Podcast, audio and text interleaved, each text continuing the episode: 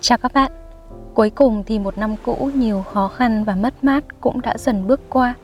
Mình thu âm podcast này khi trời đã rất khuya, chỉ mong kịp đăng để chúng ta có thể cùng nhau đón chào năm mới. Hôm nay mình vẫn là Trang của mọi ngày, một người kể chuyện. Cảm ơn các bạn dành thời gian cho mình vào những ngày bình thường và cả những dịp quan trọng. Các bạn ạ, đứng trước những thời khắc chuyển giao cái cũ sang cái mới, thường thì chúng ta sẽ rất háo hức. Nhưng không, có những lúc bản thân mình chỉ thấy bất an và hoang mang tột độ. Bởi vì những điều mới mẻ thì thường đi cùng sự thay đổi và kèm theo cả những nỗi lo âu. Kể cả những người ưa dịch chuyển nhất, thích phiêu lưu nhất, cũng sẽ có những lúc chùn chân trước cái mới. Dù đó là chuyện sự nghiệp hay là chuyện yêu đương, hoặc là những giai đoạn chuyển hóa trong chính bản thân chúng ta. Và để nhìn lại một năm đã qua, cùng nhau đón chào năm mới, mình dành tập podcast này để chia sẻ cùng với các bạn những thời điểm chuyển giao trong cuộc đời mình. Chẳng hạn như lúc mình đi qua chuyện cũ và bước đến với mối tình tiếp theo. Nó cũng có những diễn biến tâm lý phức tạp và giống như nhiều câu chuyện khác mà thôi. Không tin các bạn cứ thử nghe nhé. Lần gặp đầu tiên của hai đứa vào dịp sinh nhật hai mươi chín tuổi của anh ấy. Hôm đó thì mình đã rất căng thẳng. Thật sự thì đã rất nhiều năm rồi, mình không đi hẹn hò để làm quen với ai cả. Và khi anh ấy mời lần thứ nhất, mình từ chối vì đã có lịch đi chơi với con. Thậm chí mình còn hỏi vặn lại, có nhất thiết phải gặp nhau không anh? Này, có bạn nam nào nghe đến đây rồi cảm thấy hơi khó chịu một chút thôi. Cảm giác như là mình bị chảnh hoặc là bị khó tính ấy. Khổ thân chàng trai ấy, đã không giỏi tán tỉnh, lại còn bị một cô em khó tính điều tra vặn vẹo đủ đường. Khi mình nói vậy thì anh ấy lúng túng, nhắn lại rằng không bắt buộc phải gặp anh đâu, nhưng nếu gặp nhau thì có lẽ sẽ tốt hơn em ạ. Câu trả lời có vẻ chân thành và khiêm nhường, mình chấm cho tám điểm. Bệnh nghề nghiệp nên mọi người thông cảm nhé. Mình là cô giáo mà, cứ quy ra điểm số với môn học thì nó lại là đơn giản với mình. tám điểm là cũng giỏi rồi, mình đồng ý gặp và bảo là anh hãy chọn một buổi tối ở trong tuần vì em rất bận. Ôi, lại là cái điệp khúc em rất bận. Các bạn nghe đã phát chán lên chưa? Mình chính là một người như thế đấy. Có lẽ anh ấy sợ mình vùng hẹn nên đã chọn lần đầu gặp gỡ vào đúng dịp sinh nhật cho đủ nghiêm trọng. Hoặc cũng có thể đó là một sự sắp đặt của số phận. Anh đã đợi đủ hai mươi chín năm thì mới gặp định mệnh là em đây. Tối hôm đó mình đã đùa với người ta như vậy đấy. Giai đoạn chuyển giao này tưởng chừng rất êm ả, nhưng không, nếu nhẹ nhàng thì đã chẳng có chuyện mà kể trong tập podcast hôm nay. Các bạn có tò mò không? Nghe tiếp nhé!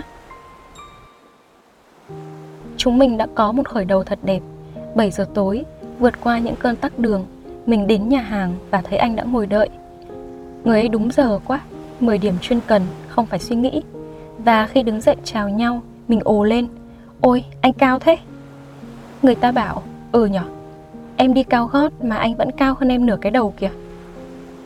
Đó có thể là một câu nói bâng cua, nhưng đối với chúng mình thì đó là một lời tiên đoán cho mối quan hệ sau này của hai đứa. Người ta hơn mình bốn tuổi, đã sống ở nhiều đất nước và tự lập từ nhỏ. Anh ấy thật sự hơn mình nửa cái đầu, cả nghĩa đen lẫn nghĩa bóng. Điều đó khiến mình cảm thấy khó chịu. Các bạn nghĩ là mình ghen tị đúng không? Không phải đâu, mình cảm thấy xấu hổ. Dù mình rất thích họ, nhưng cái cách phản biện và bẻ gãy những suy nghĩ khuôn mẫu của mình khiến mình cảm thấy tổn thương lòng tự trọng và hơi tự nhục. Thật ra thì anh ấy nói đúng nhiều, nhưng vấn đề là mình cần làm quen với việc bị crush sửa lưng nhiều như vậy. Sếp hay đồng nghiệp thì cũng được thôi, nhưng trong các cuộc tình, thường thì mình là người chủ động và mình luôn đúng. Lần này thì mình sai hơi nhiều, hay đúng hơn là mình phải thay đổi, phải bỏ đi những thói quen xấu, những thói quen cũ. Và bước đầu thì mình cảm thấy chưa quen. Hai đứa cứ tiến đến gần, rồi lại tách ra một lúc để cân bằng lại. Và sau đó thì chúng mình phát triển thêm trong nhận thức, rồi lại gắn bó sâu sắc hơn. Cho đến một ngày, mình chợt nhận ra là mình đã yêu người kia. Khoảnh khắc đó thật ra rất đơn giản. Mình nói một vài câu sát thương cho bỏ tức, rồi lại thấy đau lòng vì biết rằng họ sẽ buồn. Trời ạ, Trang ơi là Trang, thế là yêu rồi đấy, xong đời rồi. Sau bao nhiêu tán vỡ, vẫn còn yêu được là một điều tốt, đúng không? Vậy tại sao mình lại kêu lên là xong đời? Bởi vì các bạn có nhận ra không, mối quan hệ đấy đã đến một giai đoạn mới, một giai đoạn chuyển giao, còn căng thẳng, và áp lực hơn xưa. Thật sự đấy, tại sao chặng đường không mãi bằng phẳng và êm ái mà cứ có khúc cua hay là ngã rẽ nhỉ? Không tính ổ gà, ổ voi nữa nha, nhiều vô cùng. Công việc cũng vậy. Câu chuyện trở nên áp lực vì giữa bọn mình không có lời hứa hẹn nào, không có một sự cam kết rõ ràng nào, không có viễn cảnh tươi sáng. Tất cả chỉ là mù mịt. Không đứa nào dám nói gì nghiêm trọng quá. Tương lai của chúng mình như một màn sương, chơi nhiều mây đen nhưng cũng không hề có tia nắng nào cả. Mối quan hệ nào cũng vậy thôi.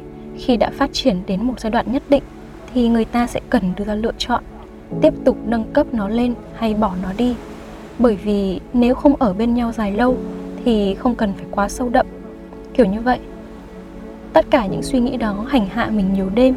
Ngày sinh nhật ba mươi của người ta đến gần, mình vừa nghĩ về việc tặng quà gì, vừa nghĩ xem nên rời đi như thế nào cho êm đẹp. Vậy đấy, trên đời có hai kiểu người. Kiểu thứ nhất là người không bao giờ nghĩ đến việc chia tay, và kiểu thứ hai chính là mình đây, người luôn sẵn sàng và dự liệu cho mọi sự buông bỏ. Mặc dù tư duy đó khiến cho mình là người chủ động, là người an toàn, nhưng cũng rất tai hại. Các bạn nhận thấy rồi đấy. Có một đêm mình nằm trằn trọc mãi và không ngủ được, nên mình vào Facebook người ta rồi tìm ảnh để làm quà sinh nhật. Khi stalk các bình luận, mình vô tình đọc được một câu: "Còn hãy nghĩ lại những gì đã có để hướng về phía trước nhé." Đó là lời dặn dò của bố anh ấy. Mình xem lại bức ảnh đó. Năm hai không một chín, khi anh quyết định nghỉ làm ở chỗ cũ và chuyển sang một lĩnh vực mới, mình đã từng hỏi anh: "Khi nhảy việc, khi chuyển ngành, anh chắc lo lắng nhiều lắm nhỉ?" Các bạn có đoán được câu trả lời không? Một người như thế thì sẽ nói gì nhỉ? "Không đâu, anh chẳng lo cái quái gì cả." Không, nói thế chắc gì mình đã yêu đến tận bây giờ. Đáp án đây này. Uhm, anh cũng lo nhiều đấy. Có những quyết định rất là khó mà. Vì mình lớn rồi, không thể làm liều được. Nhưng vẫn phải thực hiện, và đường còn dài mà. Phải tin vào bản thân chứ. Ngày mình còn bé, bố mình hay nói: "Cuộc sống thì vẫn phải tiếp diễn, còn hãy vững tin vào tương lai." Sự lạc quan, sự ngây thơ và niềm tin trong sáng đã đưa mình đi qua gian khó. Nhưng khi đã lớn, chẳng hiểu sao mình lại hay nặng lòng. Mình nghĩ rằng chúng ta đều như vậy thôi, đúng không? Càng trưởng thành, càng thấy khổ tâm. Bởi vì chúng ta đều đã lớn rồi và đều biết suy nghĩ, biết lo âu. Chúng ta biết rằng những gì mình làm không chỉ cho mình ta, mà còn liên quan đến nhiều đối tượng, và họ đều rất quan trọng. Đó là cha mẹ, là vợ chồng hoặc con cái, là anh chị em, là đồng nghiệp lâu năm, là người thầy đáng kính. Một quyết định sai lầm, chúng ta trả giá là một chuyện rồi, nhưng những người thân yêu, những người đó làm gì có tội tình gì đâu. Họ cũng sẽ bị liên lụy, sẽ âu sầu, sẽ buồn đau và cũng khổ tâm nhiều chứ. Vì vậy, chúng ta không dám quyết định. Ở thời điểm đó, cả tình yêu và công việc của mình cũng đều ở giai đoạn chuyển giao, và mình đều đấu tranh nội tâm căng thẳng. Và rất may mắn, mình đã có được một lời khuyên gián tiếp từ bố của anh ấy: "Con hãy nghĩ lại những gì đã có được để hướng về phía trước." Đúng rồi, tại sao mình lại chẳng nghĩ ra nhỉ? Và hôm đó mình thức đến bốn giờ sáng, nghĩ lại từng hành động nhỏ nhặt mà người kia đã làm. Có lẽ anh ấy đủ tử tế và cũng là người phù hợp để đồng hành tiếp tục với mình. Rồi mình lại nghĩ xa hơn về những thất bại đã qua trong tình yêu. Đó là một loạt những sai lầm cứ nối tiếp nhau, những kịch bản lặp đi lặp lại. Mình nói thật nhá, sai một lần ấy thì đổ tại số được, nhưng đến lần thứ hai vẫn sai y như vậy thì đích thị là tại chúng ta, là tại mình, chứ còn gì nữa.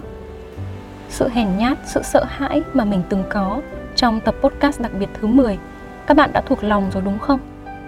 Sự lo lắng quá mức, sự thiếu an toàn, những khuôn mẫu trong tính cách và tư duy đã ăn sâu. Phải may mắn lắm mới gặp được người cùng mình thay đổi. Lẽ nào lại có thể buông tay? Không được, mình phải can đảm hơn. Và từ đó mình bắt đầu nghĩ sang công việc. À mà này, năm nay Covid ảnh hưởng nặng nề như vậy, các bạn có nghỉ việc nhiều không? Cuộc sống chắc chắn cũng ít nhiều xáo trộn đúng không? Mọi người thấy đấy, rơi vào hoàn cảnh khắc nghiệt luôn là môi trường tốt để con người nhận ra bản thân và có ý định thay đổi. Và mình nghĩ rằng các bạn cũng sẽ có nhiều ý định mới cho công việc. Mình cũng thế, Ai rồi cũng phải đến lúc thay đổi, phải nâng cấp cho bản thân, phải vượt khỏi vùng an toàn cố hữu. Thời hạn mười năm thanh xuân đã hết. Mình đã tìm thấy công việc phù hợp nhất, nhưng mình chưa có một nơi nào để gửi gắm bản thân. Tự lập một business hay đầu quân cho một công ty cỡ vừa, hay về một tổ chức lớn để làm nhân viên. Có ba ngã rẽ, ba lựa chọn, và cuối cùng mình đã chọn đáp án cuối. Dấn thân vào một tổ chức lớn, một môi trường mà mình chưa bao giờ đặt bước đến. Mình sợ hãi và muốn bỏ cuộc rất nhiều lần. Việc thi cử để ứng tuyển đã rất là khó và mệt mỏi. Nhiều hôm mình ngồi làm việc đến mười giờ ba mươi, rồi lại mở sách chuyên ngành ra đọc đến hai ba giờ sáng, ghi chép một đống. Đấy là còn chưa kể những áp lực, những định kiến, những điều tiếng xung quanh. Tất cả đều khiến mình ngạt thở. Câu nói kia lại vang lên văng vẳng. Nghĩ lại những gì đã có được. Ừ, mình thì có gì nhỉ? Những lần chọn đội tuyển học sinh giỏi, khi được mời vào cả hai đội văn và ngoại ngữ, mình cũng từng chật vật giữa những lựa chọn. Và sau rất nhiều trăn trở thì mình đã luôn chọn ngoại ngữ, dù tiếng Anh hay tiếng Pháp. Sau những nỗ lực, chẳng phải mình đều đạt được những thành tựu nhất định với những ngôn ngữ này hay sao? Mình đã từng quyết tâm và bản lĩnh, từng kiên định đến như vậy cơ mà. Rồi mình lại nhớ những người cộng sự thân thiết trong những công việc mà mình đang làm. Chúng mình đã là đồng nghiệp gắn bó suốt nhiều năm. Giờ thì ai cũng có những mối quan tâm riêng, và những dự án chung cứ mãi dang dở. Mình đã từng muốn vứt hết, nhưng rồi lại từ từ ngồi lại, cỡ rối và nhớ lại những năm còn học cấp hai, hoặc lúc sinh con và đi học. Mỗi khi có quá nhiều kế hoạch, có quá nhiều việc phải hoàn thành, thì mình đã huy động rất tốt nguồn lực từ bên ngoài. Và thay vì bỏ đi, hãy ở lại và tìm thêm đồng đội. Chàng ơi, hãy cố kiên nhẫn và nỗ lực, chăm chỉ hơn một chút nữa thôi, mọi việc sắp ổn rồi. Vậy là đã nửa năm trôi qua kể từ đêm mình đọc được câu nói ấy. Đến bây giờ tất cả đều đã ổn thỏa hơn, vì mình thôi không nhìn về tương lai nữa. Mệt, rất là mệt, nhưng mình đã nhìn lại quá khứ, quan sát và nghĩ về những thành công lẫn thất bại, hạnh phúc lẫn khổ đau mà mình đã đi qua. Mình dựa vào đó để có những quyết định phù hợp cho bản thân ở hiện tại. Có những quyết định rất khó để lựa chọn, vì mình lớn rồi, không thể làm liều được. Nhưng vẫn phải thực hiện, và đường còn dài mà, phải tin vào bản thân chứ. Đó là câu nói của người mình yêu, một người không ép buộc hay kỳ vọng điều gì ở mình hết, nhưng đã thúc đẩy và truyền rất nhiều động lực cho mình. Đúng rồi đấy, những lúc khó khăn như thế này, phải tin vào bản thân thôi. Không phải bản thân trong hiện tại với những rối ren như tơ vò, không phải chúng ta ở tương lai với những hoang mang tột độ, mà là ta trong quá khứ, một con người đã từng rất mạnh mẽ, rất kiên cường, rất bản lĩnh, nhưng cũng là một tâm hồn yếu đuối, luôn có những nỗi sợ, cũng hèn nhát và thiếu tự tin. Chúng ta tự soi vào trong chính quá khứ của mình để thấy cả nỗi đau và hạnh phúc, để hiểu bản thân hơn. Có hiểu thì mới có yêu và tin tưởng, đúng không? Và chắc chắn chúng ta sẽ có quyết định phù hợp. Ở hiện tại, đôi khi mình nhìn lại bản thân rồi tự hỏi, Trang ơi, có phải bây giờ Trang đã hèn đi nhiều lắm không? Cô gái can đảm và dám nghĩ dám làm đi đâu rồi ấy? Nhưng sau đó mình lại xua đi ngay, nói đúng hơn là nhờ người ấy xua hộ. Chúng mình là người trưởng thành rồi, thận trọng là tốt, là biểu hiện của người có trách nhiệm và biết suy nghĩ chín chắn. Nhưng lo sợ là để chuẩn bị kỹ hơn, đừng vì lo sợ mà không làm nữa. Nếu em rất muốn thì vẫn phải làm. Vậy là chúng ta đã bên nhau trong mười chín tập podcast rồi các bạn ạ.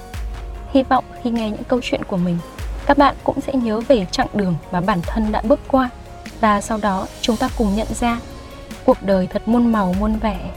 Chúng ta có những giây phút được hạnh phúc, lại có những thời điểm chìm trong bất hạnh và tiêu cực, chỉ muốn rời bỏ nhân gian. Và rồi chúng ta lại được đứng trước những ngã rẽ, những lựa chọn. Mỗi một đường đi lại dẫn đến những nơi đầy bí ẩn đang chờ. Nếu như ở trong podcast Khi Mọi Điểm Tựa Đều Mất, câu nói mà mình nhắc lại nhiều lần, cuộc sống vẫn phải tiếp diễn, thì ngày hôm nay, trong thời điểm chuyển giao giữa năm cũ và năm mới, khi chúng ta sẽ cần bước vào những hành trình mới, đưa ra những lựa chọn và sẵn sàng cho những thay đổi, thì mình xin gửi lại bạn một câu. Ta hãy nghĩ lại những gì đã có được để hướng về phía trước. Mong rằng chúng ta sẽ sống đủ chậm rãi và suy tư để ký ức luôn dồi dào. Nếu sống vội vã và hời hợt thì trong đầu cũng chẳng có gì động lại. Mình cũng mong chúng ta sẽ đủ cô đơn để tìm thấy chính mình, đủ chân thành và tử tế để luôn có những tình cảm bền chặt.